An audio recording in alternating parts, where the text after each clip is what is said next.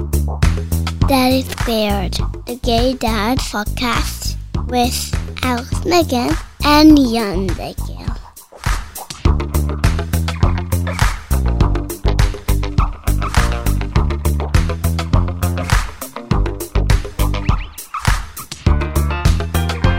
Hello and welcome to another episode of Daddy Squared, the Gay It's- Dads podcast. What? It's not just another episode. The season finale. it's the finale. we come this far, Alex. I want you all to know that this has been a particularly stressful uh, season for my husband. Let's start on a nice note. Oh, I'm sorry. Go ahead. Let's not talk about my sweat and tears. Um, I have a little bit of a confession. Okay. Right after we finish that episode, I'm going on a treadmill and I'm not coming down until next season. I, I want to shed off all my dad bod. oh, I see you've gone back to pronouncing it dead, Dead. bod.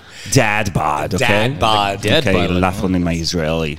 Burn it out. I'm reading a book about uh, breaking habits right now, and my cake eating, it's a habit that should be discouraged. Dispensed with. Dispensed you, you know, my husband grew up thin. Thin, and so he doesn't even understand what's happening. This business of Yes. eating cake and stuff, he doesn't understand. I understand it, sadly, very, very well. You know, what's your, what's your worst habit? Oh, I think that you know. I love that you're asking. Yeah. Uh, but uh, my worst habit, and my children have started to point this out, is that um, once they go to sleep, I don't know if any of you guys know about a Roomba, this you know robot vacuum cleaner. That's what I am after the children go asleep. Go to sleep. I sort of roam around the kitchen, destroying any cookies or cake that have been left behind. Daddy Squared. Daddy Squared around the world. Today we're talking about the dark side.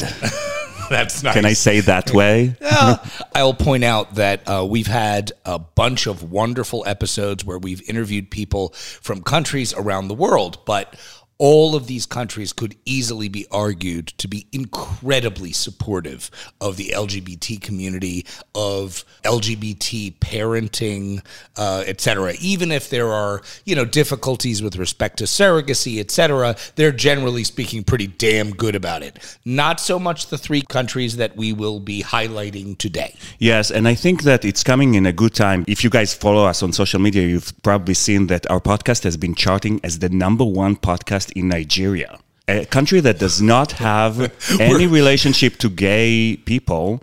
And uh, in fact, they Oh, are- it has a relationship to them, right. Well, it made me a little sad that you know people have to live their lives listening to that instead of living their lives doing that. You know Well- what what I mean? I'm hoping that we can do better than that. I'm hoping that it is a valuable stepping stone for them to discover that they can. It's also great that they listen from actually from from Nigeria.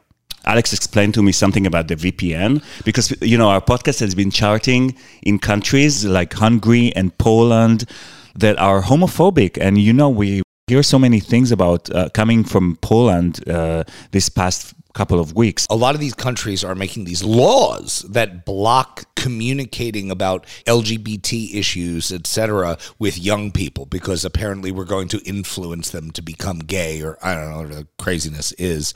It's horrible. It needs to be stopped.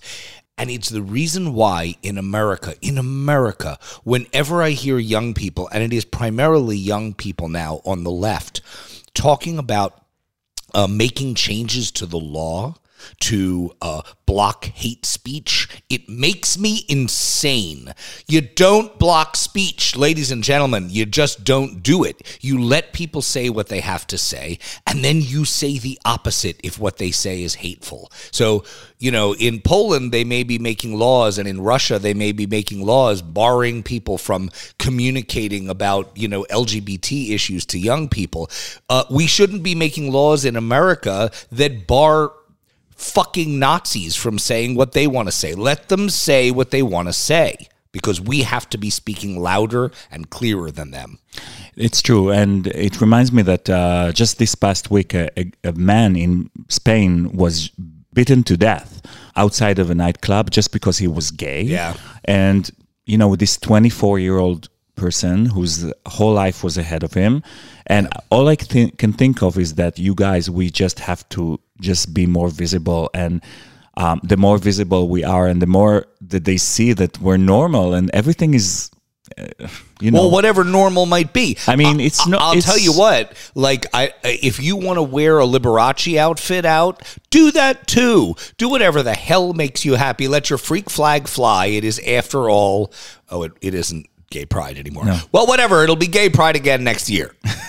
I was mentioning earlier to Jan this idea that people in so many countries that are not very open, open liberal countries use VPN technology, virtual private network technology, in order to um, hide where they're going on the internet and what they're doing from the authorities in that country. But now that I'm thinking about it, if they did that, it would not chart in that country.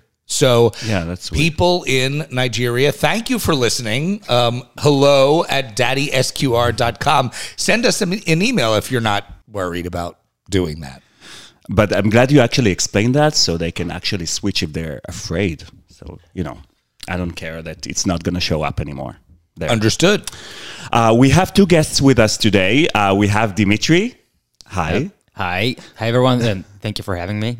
And uh, Dimitri is going to speak about Russia. We're going to get uh, into that in a minute. Um, and we have Eddie. Hi, Eddie. Hi there. Both are uh, newly, relatively new dads. Um, and we have Alex. yes. While I Alex? am while I am always here, today I will be playing a dual role as uh, as Iranian. as Iranian because I am half Iranian. I have much to say about Iran. and y- your brother is a professor about My brother is a Iran. professor of Islamic studies and Iran st- studies. That's true. And uh, I didn't say that Eddie will speak about China. Yeah, yeah, I would. Uh, even though I am originally from Taiwan, I moved here since 1990, but I do business in China and um, I travel extensively, both Taiwan and China. So I can cover a little bit of both and contrast if needed. I also want to point out that this is the first time since uh, this season began that we have a studio full of Yes. actual guests that we're looking at in person. Yeah, Wait, I just reached across and touched one of them. It was great. It's so weird. I'm so happy to have you guys here in person. It's really So am I. nice. So uh, let's start with the Well, let- discussion. okay? Yeah, by all means. We're visiting China, Iran, and Russia. Let's talk a little bit about gay rights and LGBT rights in general and the difficulties that uh, people face. I know that uh, with Russia, we hear all we hear it all the time here. And so, Dimitri, why don't you kind of walk us just a little, give us a little bit of um, A little of color. intro. Yeah. Well, um, Russia is not um, like a single cultural um, cultural country. It's m- very multicultural country, and uh, we have a lot of people who are Muslim, and we have the whole region. It's called Caucasus region with Dagestan, with Chechnya, and um, with Ossetia, and these countries are particularly against and very hostile to gay people, and um, especially in Chechnya. And I think it has something to do with the with the religion itself, because we we all know. Let's just not sugarcoat it that Islamic culture is not particularly gay friendly Yeah.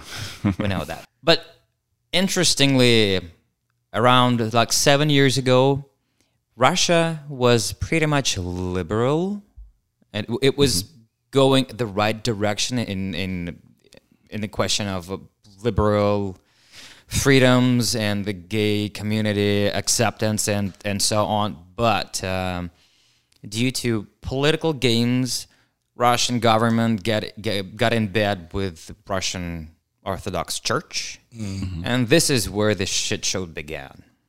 Because uh, whenever there's a like Orthodox Church is involved with the with the with, with the civilians' life, which I think is absolutely preposterous. This is when uh, people start hating each other, and especially if people think, "Oh my God, it's so it's so trendy to be religious, to be involved in this." So if if my church does not approve gay people, why would I? If they condemn them, I should do that too. And if even if my government does that, that's perfect. I'll be on par with my government. Great. So it's more of a, like a peer pressure rather than uh, my own beliefs. Yes, and again, a lot of people are uh, not educated about who gay people are. They they still think that gay people like wear dresses and like they're very effeminate, which we know is not the truth. Just look at look, look at four of us. Well, it's true. Just for those, because I know that this is audio, we are all wearing floor length sequin ball gowns right now. um, uh, I have the Dolce and Gabbana, by the way, just so you'll know. and I'm wearing Louboutins. He's been watching uh, Devil Wears Prada again, Alex. I that's all. Um, I I actually have this theory. I grant you, as an American, I have a tendency to base things off of what I've seen in the United States. But a lot of what you're describing applies at a more liberal level in the United States as well. One of the things that happens is this you're some Washington guy, right?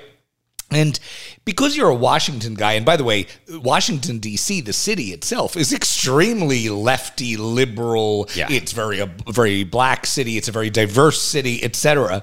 Uh, and it's a very gay city. Um, you probably have a million gay friends, and you are, you know, you live in a very cosmopolitan world, but you also want to be powerful.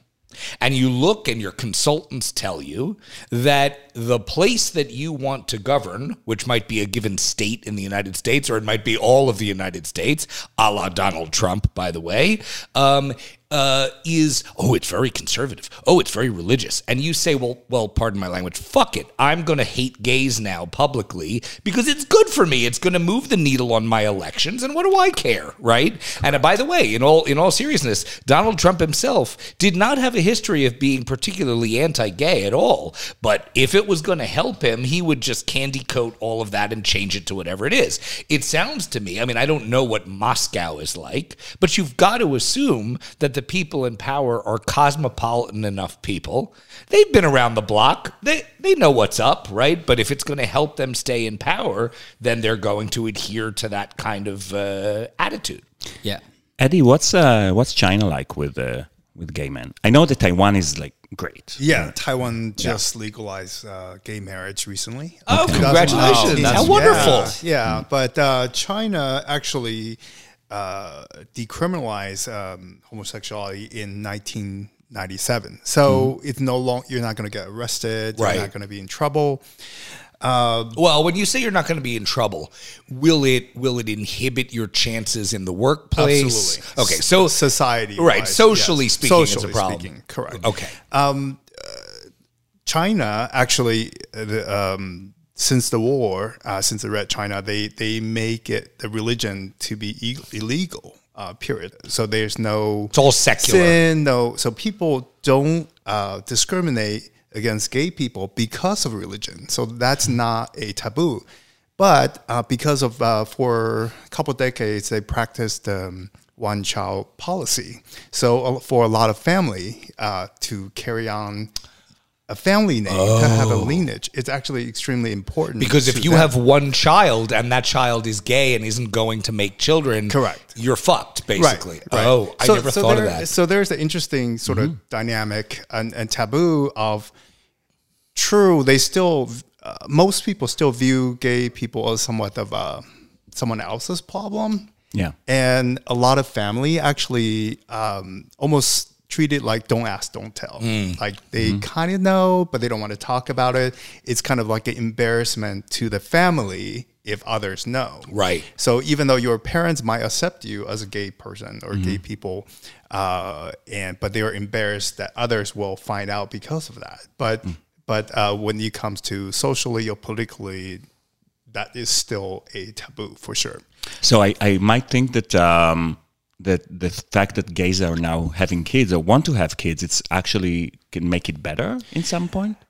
I think so. Um, uh, later, we can talk about surrogacy and Yeah. ch- uh, uh, of uh, of gay parents, but uh, they are a lot of, of more affluent families. They actually send their kids to America to have kids because, well, they might not disown you because you're gay, and they are parents, of course. Um, uh, But if you have kids, all of a sudden that uh, that sort of changed the game a lot. Right. Um, personal experience. My my my. I'm out to my parents in my twenties, um, and they were sad, but they were accepting. They were loving.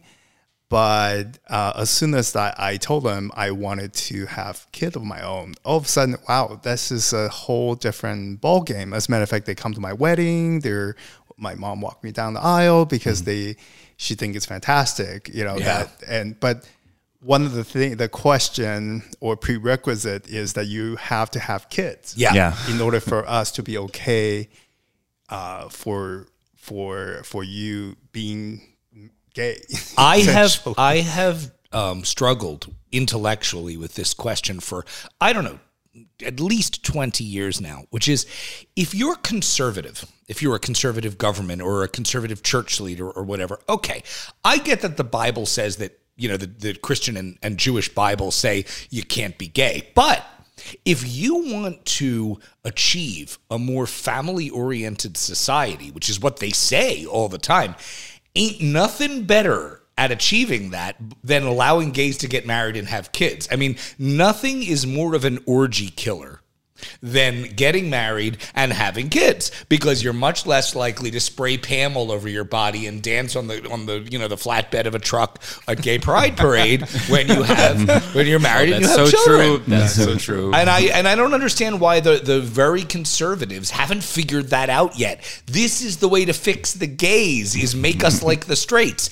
Eddie, you said that in China, homosexuality itself was decriminalized in 97, right? Dimitri, in Russia, It was it was decriminalized in 1996. Ooh, beat you by one year, Eddie. um, I can beat all of you because in Iran it is still illegal as all hell on the books and officially so. Uh, Dimitri, are you? Uh, your parents are in Russia still? When I left Russia, my parents were still in Russia, but my now it's just my mom because my father passed away and. uh, 2018 in October. So and I and since I'm um, I'm still waiting for my asylum interview, I couldn't go and I couldn't say goodbye. So that that that's that that's still haunting me, and I'm struggling up until this day. With that. Uh, Did they? Um, what What were the comments about? You know, you being gay and coming out? Oh, that well, it's funny. Well, my mom when it happened in 2000 uh, when I came out to uh, my future brother-in-law. He was still dating. He was he was dating my sister by then, and um, I just came out to him. He, he wasn't like shocked or something, and I, I asked him purposely, "Don't not do not tell my family yet. I will tell them by myself." Guess what he did? Oh, come on. he told the very same night. boy. So he, he did the dirty work. So that's fine. And my mom's comment was, "Well, I I've always known that you were some some some some sort of, some sort of special." And my father's comment ju- was just hysterical. He was like, "Well, at least it's not necrophilia." that's Well, I've That's dated it. I've dated some men where all right, never mind. Alex. I would like to talk about Iran. okay. So, uh, first of all, for context, uh, my father was born uh, was from Iran. Um, he did not move here when most Iranians moved to the United States in 1979. He moved in 1962, and he moved here really more than any other reason to be cool. I mean that he he wanted to get away from what he perceived as you know backward Iran and come to the United States and be a hippie. Um, and instead, he became a doctor and a psychiatrist, which is really not the same as being a hippie. um, but in any case, um, I do still have family in Iran. Iran is a little different. Uh, I mean, do you consider Beverly Hills as Iran? no, no, that's It's partially Iran. That is known Well, as is Iran. that is known as Tehrangeles. Uh, that's what they call it. And yes, there are a ton of Iranians in Los Angeles, and they are all Armangeles? They are all relatives of mine. So here's the thing: in 1979, as most of you probably know, there was an Islamic revolution in Iran. Um, no joke. Uh, so it is a very, very conservative country. Obviously, much like what Dimitri said about Russia, uh, there are pockets of of Iran, including Tehran, Tehran, which are have you know little kind of liberal-ish enclaves. But in Iran, homosexuality is illegal. Formally speaking, uh, homosexuality is punishable by death. No joking around. Uh, that said, that doesn't really happen very often. And when it does happen, what they do is they accuse the individual of rape. Uh, that is the way they uh, get away with, you know, the death penalty uh, against a gay person. As I said, doesn't happen very often. What does happen a little bit more often is they'll just push gay men off of the roofs of buildings uh, out outside of, of the law. You know, they'll just do it. So there's, you know, a fair amount of that kind of stuff. And I'll also say that culturally speaking, And by the way, question. Yes. It's all uh, because of in the name of religion. Well, Iran has a democratic uh, parliamentary system, just like uh, you know the, the UK does, except for one little tiny detail, which is above that entire parliamentary system. There's a supreme leader who is. You know, the high priest, right? He is the imam of Iran, and whatever he says goes. So it's a democracy, except when he says it's not a democracy and then it's not a democracy. Uh, you know, so it, it works like that. I will say, and I think that it's really valuable for us to go around and talk about the cultural side of this, um, which is so often overlaps with the legal side, but it's not the same. I think that there are many pockets of Iran where there are many, many families with gay kids and LGBT kids. And it is, you know, it's family. Family is an incredibly powerful thing in Iran. So um, they embrace their gay kids and they help their gay kids stay in the closet, um, you know, because otherwise, you know. And it, uh, you know, it, it. I'm not going to say it works. It's terrible. Uh, however, there is, you know, there. It's certainly all over Iran. One last note, on, by the way, on Iran.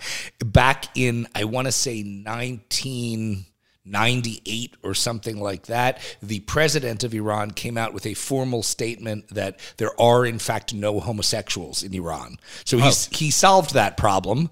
There aren't any. You know. I heard the same thing from The Russia. same from yeah, the same from Chechnya. When uh, um, Congratulations. Ramzan, when um, Ramzan Kadyrov uh, formally stated there are no homosexuals in Chechnya.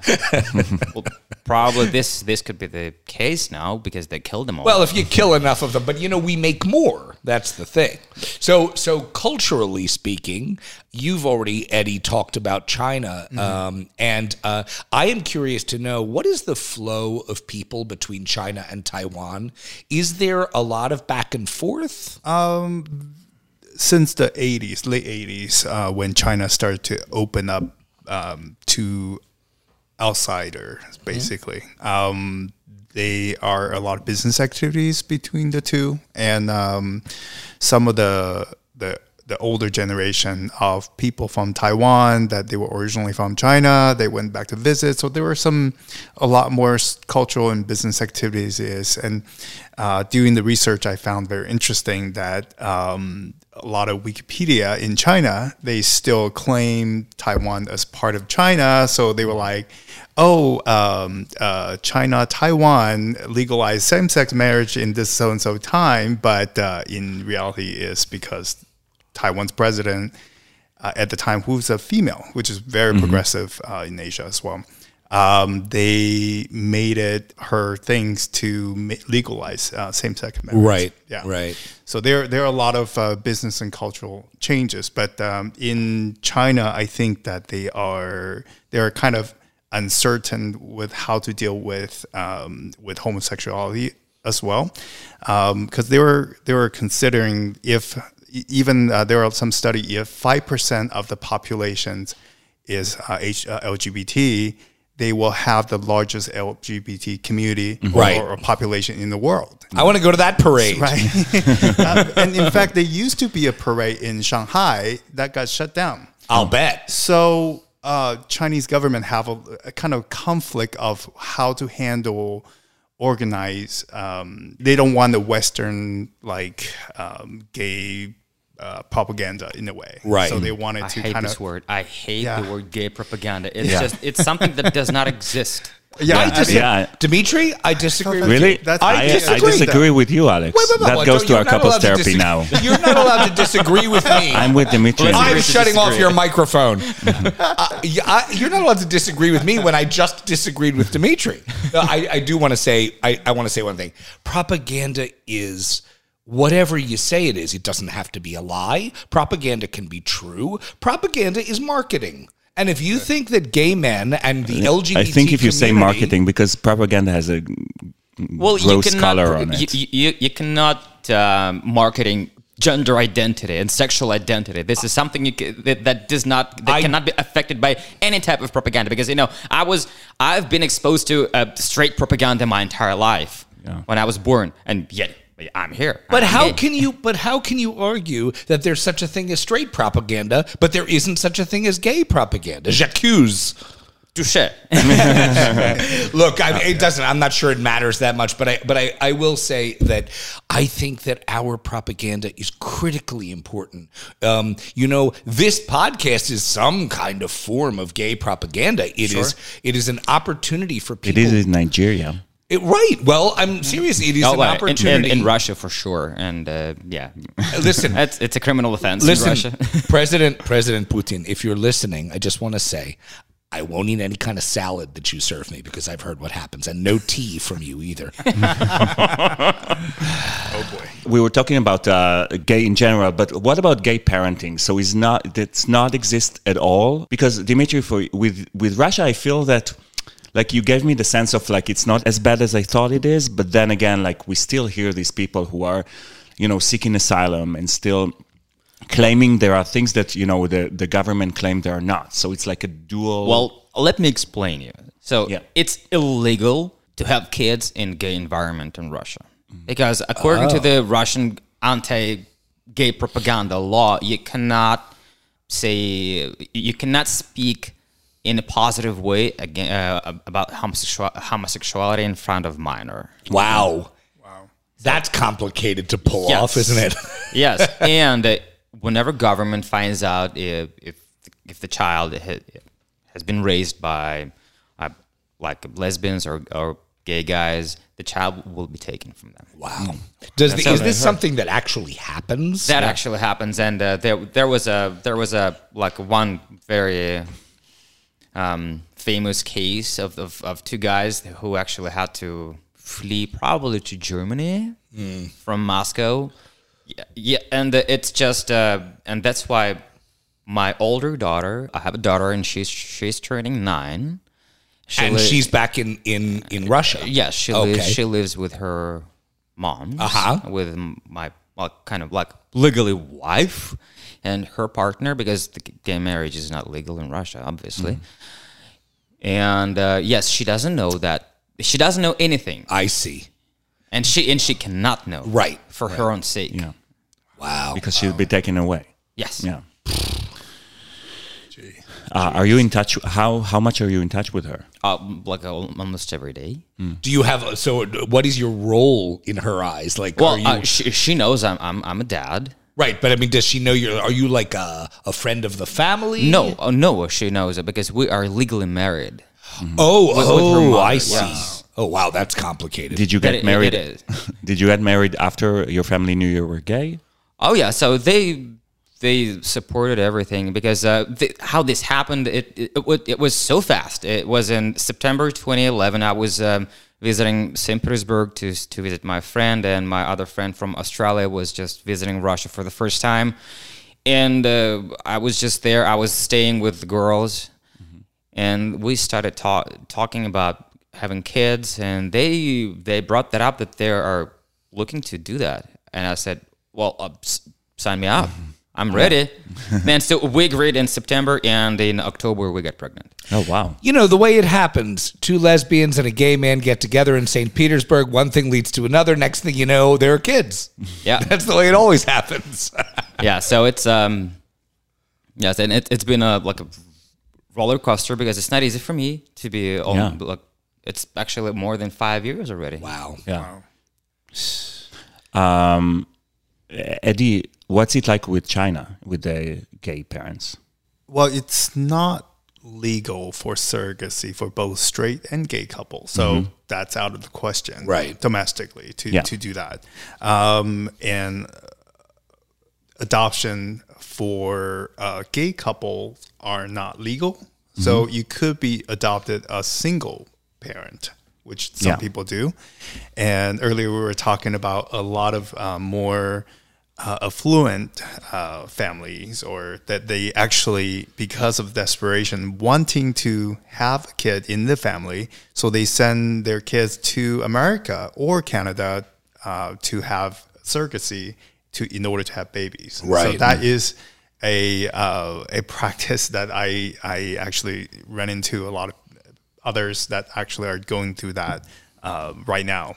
Um, I understand that there um, there are still a lot of closeted individuals that marry straight women to have baby and get divorced and Yeah. or or uh, going through it with lesbian couple. So Yeah. so that is I think that's universal. If you wanted to have kids badly, you'll find a way. I think. You know, uh, in Iran, one of the things that uh, in my research and, and just generally from my experience, I guess, um, the meaning of the bloodline is extremely important to Iranians. So the idea that I don't know you adopt a child or that you have uh, a child who is for whatever reason not fully biologically yours changes the whole dynamic of the way the family looks at this kid Absolutely. in a negative way. Um, and that really, uh, you know, impacts even when Iranians leave Iran and they move to wherever Europe or the United States. The thought of them having a child is great and all, except if it's not biologically their child, it it's not the same. You know, Absolutely. and I, I think that that's very. Can I just uh, insert a personal No, question? you can't. No personal story. Uh, we've we've had some experience with that Yeah. ourselves, but we won't talk about it here. Okay. Sorry. uh, Dimitri, you, uh, you mentioned asylum, uh, Yes. seeking asylum, um, and I wanted to ask you a little bit about that. Sure. So, are you really going through that process, and why? Uh, yes, I'm really going through that process, and because of the Trump uh, Administration. administration, You're welcome. It was it was all put on hold, Mm-hmm. and it's I believe it's still on hold because probably Biden's administration hasn't done anything yet about it. But I filed my asylum in uh, June of 2017 And this is based on asylum, based on what is on my my sexual identity. And uh, um, the, from the little I understand of uh, asylum in the United States, um, there has to be a concern of threat to your physical well being. It can't be, I won't be able to get a job. It has to be worse than that. Uh, Oh, from- well, well, it's way worse. Than so, so basically, are are you saying that there is a signi- are there a significant number of Russians, um, and I'll ask the same thing, Eddie, if you know of Chinese people who are actually saying, "I need to live here because if I live in Russia, there's a there's a real threat to my my." Oh, yeah, a, a lot. Uh, so there's a there are multiple groups on Facebook, though I'm not on Facebook anymore.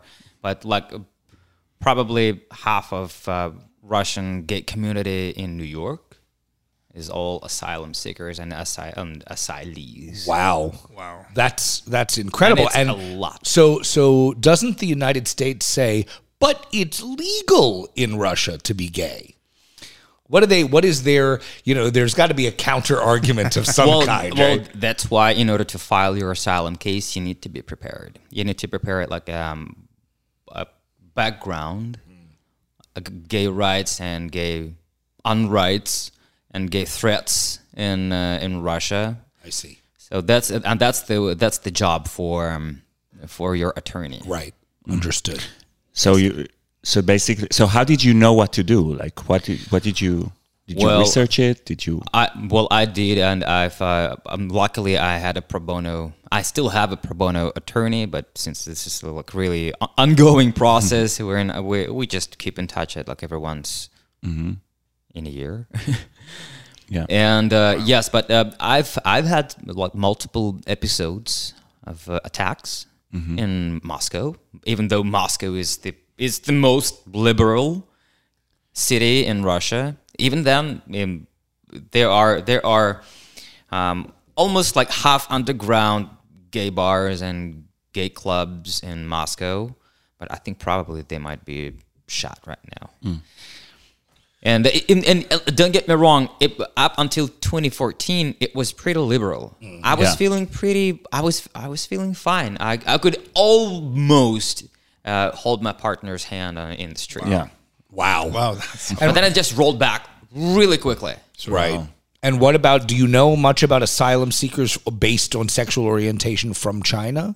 I don't believe so. I don't think that's um, I you, you hear that much on Because they have the option to move to they, another they country. do have the option to move to United States if you wanted to, if you have the means. So, um, and generally speaking, I don't think the government is hostile toward gay individuals that are homosexual or gay couples. They might not give you the right that you wanted, but they don't necessarily go after you just because you live with another man. Or I mean, it's, it seems obvious to me that they will move to Taiwan if it's so easy. Is it? it, it's, it's not that easy, but you can. It, it's achievable. I have to believe that the, the island of Taiwan would sink if it was that if there are that many gay men, right? if it was that easy to move. That is true. Um, I will. I do want to share with you all um, a really lovely, supportive bit that the government of Iran provides to gay men. If you are gay, or let's just say, if you are oriented around being gay, and you just can't, you can't control yourself. You got to be gay. I'm not making this up. The government of Iran suggests sexual reassignment surgery. But not only do they suggest it, they'll pay for it. That's right. Gentlemen and gentlemen, in Iran, if you're feeling kind of randy and you're feeling kind of gay and you just can't resist men, um, the government of Iran will pay you for you to turn into a woman because somehow that will then be fine. Wow. That's Yeah. that's and that and they don't give an answer if you ask, um, what if I'm a top? yeah, no, that's a problem. They, they don't No, have they don't have that No, problem they, in then you're not really gay. I think. Oh, I see, I see. Um, I think uh, we should stop now for the MHB corner, Alex. Sure. This is MHB Corner. Men Having Babies is uh, very pleased that we had the luxury and the opportunity to um, uh, be featured at this MHB corner at this season of uh, Daddy Squared uh, around the world. Um, as you would have uh, heard by now, if you listen to some of the other corners, and if you haven't, I encourage you to do so. Uh, we provided a broad range of either tips or suggestions for uh, how to go about finding more information and what to you need to make sure you um, research and uh, take into consideration before you embark on a surrogacy journey. Uh, various ways to uh, be- to make sure that your uh, journey is affordable, safe, and that you uh, benefit from support and uh, encouragement, the empowerment that our events, our webinars, our community can offer you. So I encourage you to take a look and to listen to uh, the other episodes in the MHB Corner, but also just come to our website, uh, menhavingbabies.org. We have a resource uh, section that has a lot of uh, free resources to all uh, that you can enjoy online. We have uh, a very easy way to become a member and benefit from a variety of additional resources and support groups and workshops, including on financing and budgeting of your journey, uh, access to a very wide uh, range of archival video and audio you can benefit from. But first and foremost, I would say that the best way to get oriented and really understand what the surrogacy journey is like is to come to one of our events. Uh, they are immersive. Uh, they're called conferences, but they're really uh, sometimes being referred to as boot camps, uh, in the sense that over the course of two days, you put your phone aside and you really get everything you need to know about surrogacy, uh, the people you will need to meet in order to go through a surrogacy journey, numerous opportunities to be inspired and encouraged by other people who've gone through the process or are about to. And uh, you know, really, I should say also the ability to know whether this is something that is right for you or not. So I encourage you uh, to come and join us in one of our events, and I hope to uh, see you and, um uh, you know, uh, wish you good luck in your parenting journey. menhavingbabies.org. Thank you, Ron Poole-Dayan. And if you guys want to know more about MHB and men having babies, please visit our website at uh, daddysqr.com slash MHB or go directly to menhavingbabies.org and find out all the information that they can give you about having kids through surrogacy and all the advocacy that they're doing. uh, And I want to thank them not only for existing, but for the fact that they've been part of this season. It's been really valuable to hear uh, the stuff that they have to say, especially because they're global in nature and we're not as global as they are. Um, so, guys, we're going back to the to the to our discussion. So, is there any organizations, LGBT organizations, that uh, exist in the countries that we're talking about today? As far as I know, uh, China actually their largest LGBT related organization is actually PFLAG.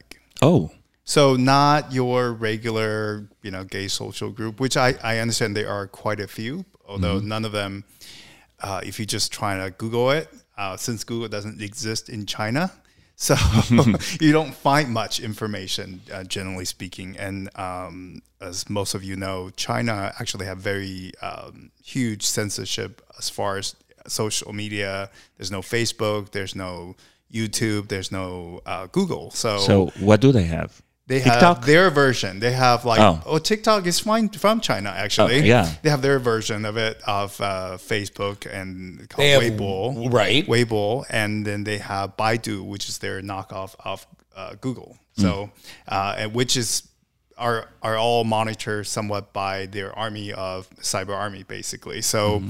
what can be seen and searched are curated. Let's just put it that way. Um, but uh, yeah, they are um, they are more localized organization that you can find information. It's not that much of a taboo to find information, and they are uh, quite a few gay clubs in major cities. So. Uh, as a gay person living in China, it's you can find information. They are places to meet people that way. Dimitri? So in Russia, there there there used to be um, LGBT NGO. It was called um, LGBT Network of Russia. That was founded in St. Petersburg by the guy with the last name uh, Kochetkov.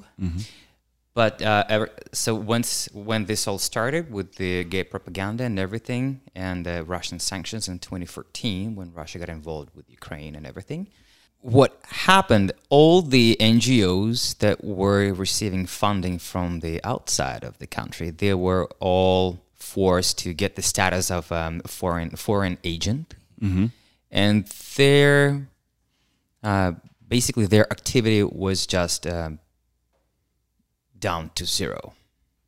They could not do anything. And again, that so before the law of gay propaganda, the whole purpose of that organization was to educate people and tell and educate kids and adolescents that being gay is not bad, that you mm-hmm. don't have to commit suicide. Yeah. and you have just to accept yourself and be and just love yourself because there's nothing bad about it. And since it was outlawed the organizations basically stopped even working because no funding no legal rights to be So wait a minute. I way. remember that uh, in 2000, maybe 15 or 16, um, I come from Israel, so the Aguda, the Israeli LGBT Associ- Association, raised money to help uh, the LGBT uh, organization in Russia, and they actually donated this money, so they couldn't use it. What? I think the money was. I think I remember that, and that was connect. I think it was uh, called a rainbow track, like a uh, trail, like a rail Mm-hmm. track, to help uh, LGBT people from Chechnya to Yeah. get, get the fuck out of Russia. Yeah, got it. That Alex, what- what's uh, with Iran? There is something. Well, so so again, and, and, and this is something I do find kind of fascinating. My uh, my brother informs me that there are certainly you know underground clubs, and it's not that uh, you know the police in in Iran don't know that they exist. Obviously, it's really hard to keep a club a, a secret. Uh, there is a bit of a don't ask, don't tell, but you're really living your life in great danger because at any moment they could decide to shut you down. I mean, you know, that used to happen in the United States. This is what the Stonewall riot uh, comes from. But the Stonewall riot was about shutting down the club, not, you know, arresting or killing, you know, know all of the people who were you know contained therein. So it's a somewhat uh, more extreme version of of the same thing. That said, it it does exist. People find ways. Certainly, the internet is nowhere near as successfully constrained in Iran as it is in uh, China, for example. They just don't have the technology or the budget to spend on you know the the thousands of people who are combing through everything. Um, so you know, people can find their way. It's a I'll just put it this way: it's not a good life to have as as a gay person. Are, are they seeking asylum as well? I don't know. But I, uh, one, one thing I'll say about asylum seeking is there are multiple reasons to be seeking asylum uh, from Iran that are successful. So, gender, uh, sexual orientation is one of them, but there are plenty of other, uh, arguments that are being made. yes. So, Dimitri, are there people who are seeking asylum from in other countries besides the U.S.? Like what are Oh, yeah. they? So, what? I, I have so many friends who ended up in Europe, and they were and they actually had to spend like six months to three years in a refugee camp, like in uh, in um, Netherlands. Okay. it's a very common practice, and people also um, people end up living in um, Southeast Asia, Okay. and even in Bali, even because the the phenomenon of Bali is that the Indo- it's, it's part of Indonesia, and Indonesia, as we all know, is, is an Islamic country. But Bali is like an enclave with the 96% of population uh, Hinduist. oh, That's why it's really liberal there. It you can live freely in Bali, being gay, straight, transsexual, transgender, like anything, anyone, and nobody will tell you a thing. yeah. Going back to what I said at the beginning, I got to say, countries need cities like that or areas like that because because when the leadership as as as conservative as they might be need to let's just say let their hair down they got to go somewhere Yeah. you know and and it's nice they can just pop off to Bali and do whatever naughty things they feel like doing and then go back to The work only thing it's just the only thing it's so far from Russia. It's really far. It's a long flight, like series of flights. Uh, Eddie, is something? Uh, is there something in your notes that we didn't cover? Well, I do think that we've done this in all of the other episodes of Daddy Squared around the world, and I think we need to do it here too. It's important. The national food of your, you know, if there is an established national food, um, for example, in Iran, there's something called gondi, which is a kind of Persian. Well, I mean, it's like a kind of a Persian matzo ball. I don't know how you say that in American. It's a Persian like dump- Matzo it's a dumpling, like a big dumpling, and it's. By the way, Iranian. I've said a lot of negative things about Iran during this this interview and session. Man, the food in Iran. I mean, it's not worth being gay there, but man, the food is good.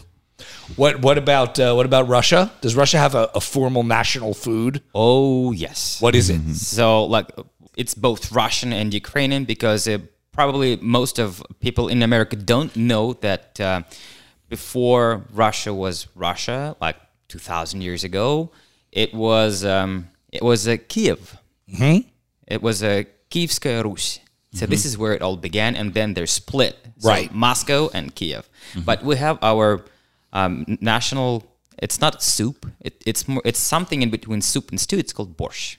Yes. borscht. And that is absolutely amazing. is it based always on beets? Not always, Okay, good because I hate beets. but but it, but it's good for your body. but and the uh, there's also um, it's like a cabbage wraps. It's called golubtsi, and it's amazing as well. And like the traditional, like original Russian cuisine is super complex. It's very hard to make. it's very hard to make. It, it sometimes it takes days. oh, Days. I'm not kidding you. does Taiwan has uh, have a? Uh, beef noodle soup, uh, dumpling. I'm in all that- already. all that I mean, I'm just, yeah. you know, I'm not sure if you're aware of this, but a Jewish man can't resi- resist food from That is true. from the China mainland or Taiwan. Asian we just can't. regions, We just yeah. Well, can't. And uh, let me jump in. Um, also, there there are some very weird dishes in Russia, especially for Westerners, like um, like mid Jello. What is that? What? Ew. it's again, it's it's a it, when you you just take the like some parts of um, beef or pork or of, of, of or pig and you boil it and you, you make it like a bone broth. Okay. When you add some pieces of meat in it and some garlic, and it's because of the of the gelatin that is in the bone. So w- when you cool it down, it creates a meat jello. I personally, I love it. That sounds really disgusting. But the- I love it. It's it's really good. And, it, yeah. and and another very bizarre uh, food from it's actually from Soviet Russia. It's called uh, herring under the fur coat. It's the herring. It's a pickled herring. Yes. Uh, covered with uh, like potatoes, uh, carrots, eggs, and beets, and and a layer of mayonnaise. on. All right. Well, that actually, I'm sorry. I prefer that one to the gelatinous pig parts that you were talking about before. But hey, you know, whatever. I actually want to go jump back in about food and just say that while there is, uh, for some reason, a formal food of, you know, a, a national food, gundi, there is something called tahdig. And if you can go to an Iranian, a Persian restaurant In Beverly uh, Hills? well, certainly in Beverly Hills, Of course. this is what tahdig is. You make a rice dish. Uh, you know, Iranian rice dishes are incredible. They're made in these really big pots. And you mix in like vegetables and slices of potato and whatever else and a, a fair amount of oil. But the thing is that you cook it for a very long time. And on the bottom of the pot is this crust of semi burnt rice. It's not black, it's like dark brown. And it is this heavy, crunchy thing that will change your life. It will also shorten your life dramatically. But it is- sure. it is so good. Tahdig, try it. Okay. Okay. For sure.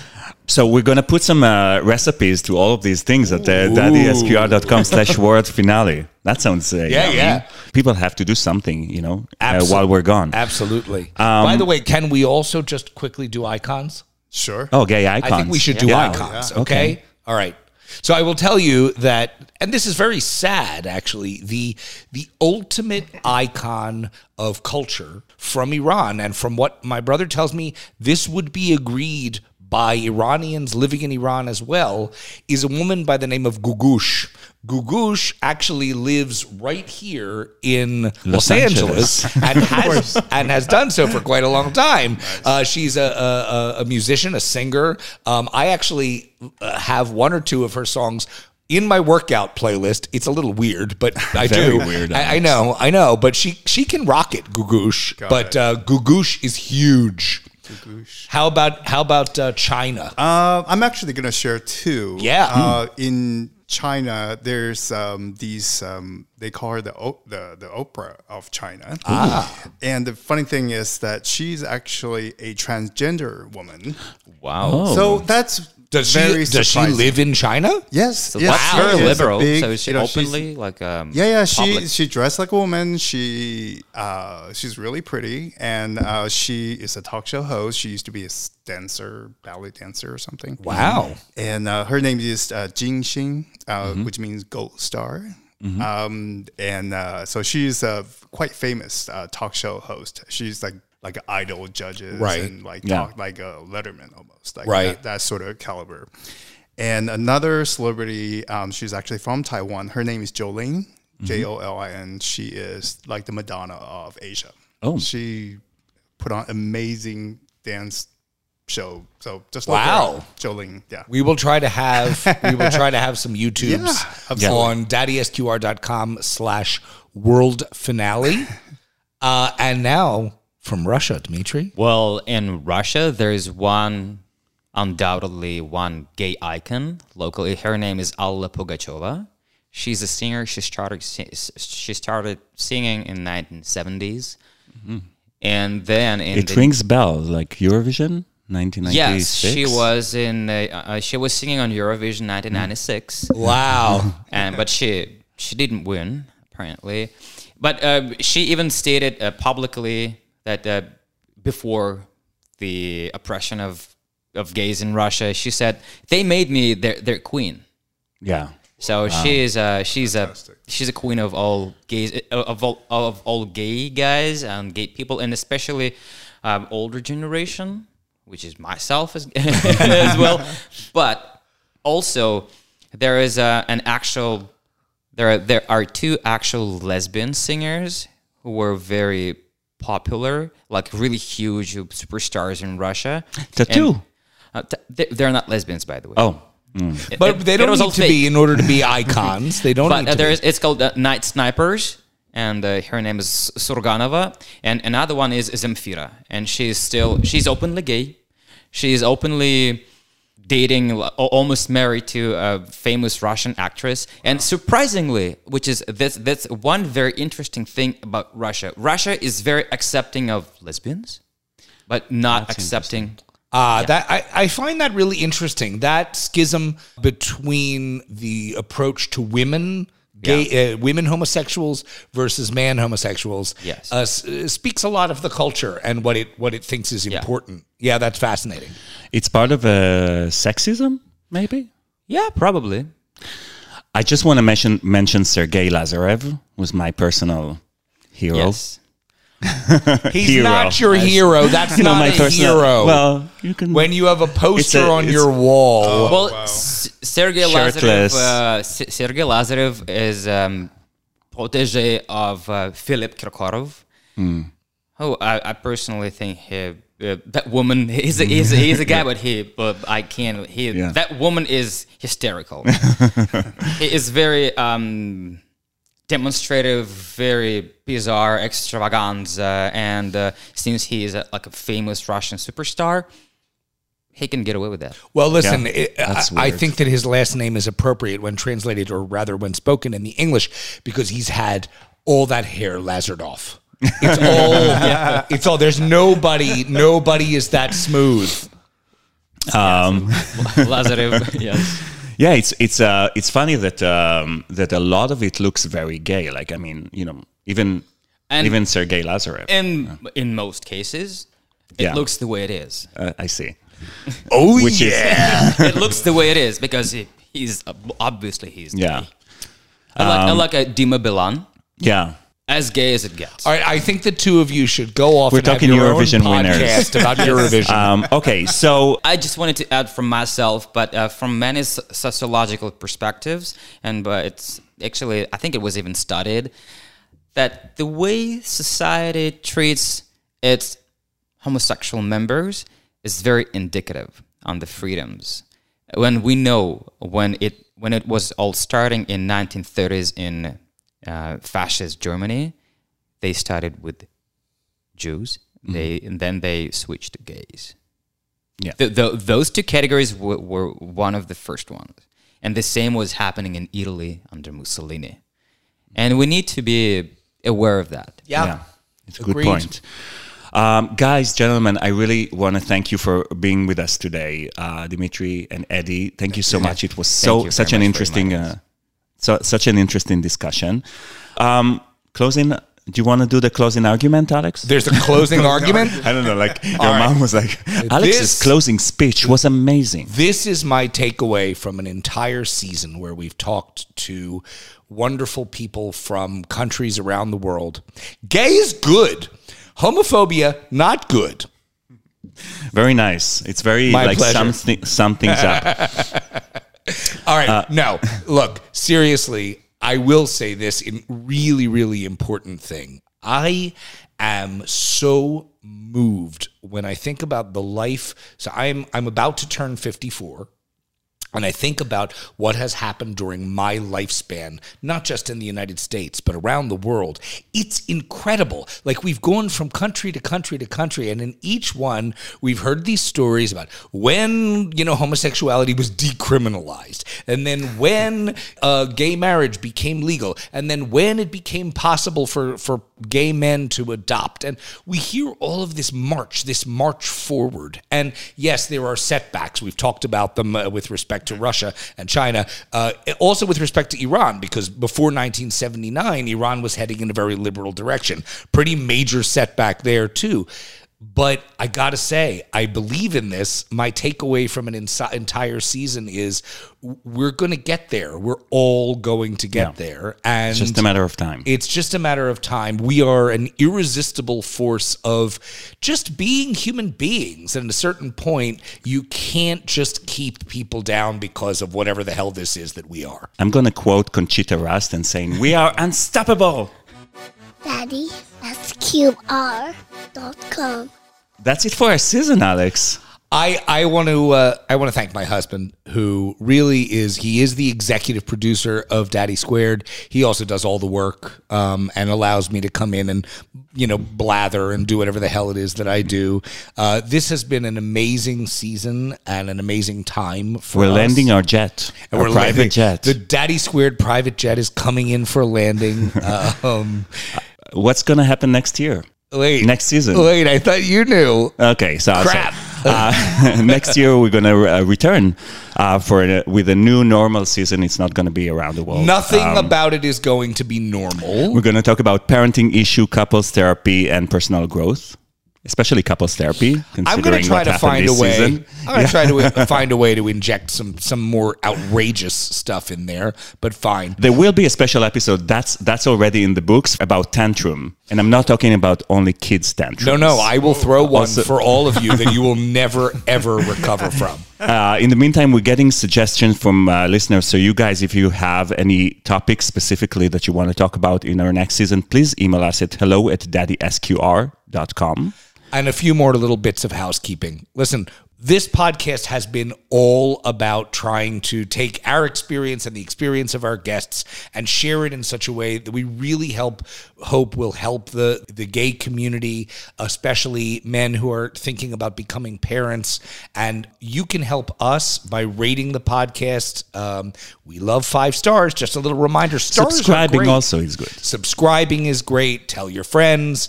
And then the other thing we want to mention is this. Uh, we say it in every episode. Hello at daddysqr.com is our email address. I know that email is a little bit old fashioned. There's a reason why we embrace it so much because we do want the ability to have a private relationship with our listeners. If anybody ever has a question, a topic, something that they want to yell at us for, um, we really want to hear from you. It matters to us an awful lot. Also, we're not going to leave here without uh, giving you guys a gift. So, our gift for this season is uh, a digital album of stories. Oh, Alex is finally out. So, it's called Daddy Squared Bedtime Stories. It's now on Spotify. You can play it to your kids. And the reason why we decided to do that originally is because of the horrible options that we have right now on Spotify. It's like sexist, even The Princess and the Pea. She shows up and she's soaking wet, and the guy in the, the palace, the prince, he wants a real princess. She has to be a real princess. So, how do they find out if she's a real princess? They stack up a whole bunch of mattresses on top of a pea, and after they've saved her from the rain, she wakes up in the morning and she says, I'm in agony. I had such a horrible night sleeping last night. And that way they know she's a real princess. The misogyny is unbelievable, Yeah, but by all means, let's teach it to our children. So our, kids are listening to stories every night, and Alex and I are like, you know, looking at each other and like, what Wait, fuck is going and, on here? And we're Like, not even that woke. We're really not. but the stories that are available out there are unbelievable, and we want to do a little bit better. So now, yeah. So now you can you can go to Daddy Squared bedtime stories and uh, give your kids a, a good listen of uh, of uh, nice stories with uh, good morals, Right, and and you know, equality. And read in the dulcet tones of my voice. Uh, I want to thank all the wonderful dads who participate throughout the season. I want to thank Men Having Babies for partnering with us for for all the season. Uh, I want to thank Alex oh, for being here with me the whole season. it is my pleasure. We're gonna see you guys very soon. Don't forget us at daddysqr.com. Bye bye.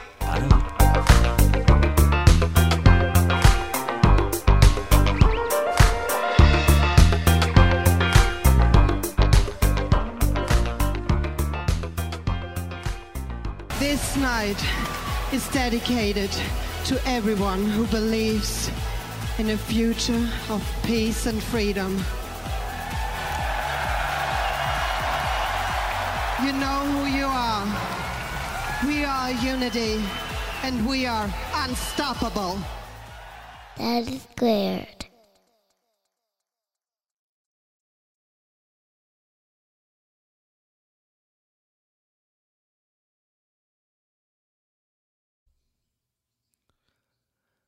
Beyonce, Taylor Swift, Lil Nas X. You've had a decent run, but Daddy Squared have dropped their first album, and we're too tired to pick it up. We're hoping you will.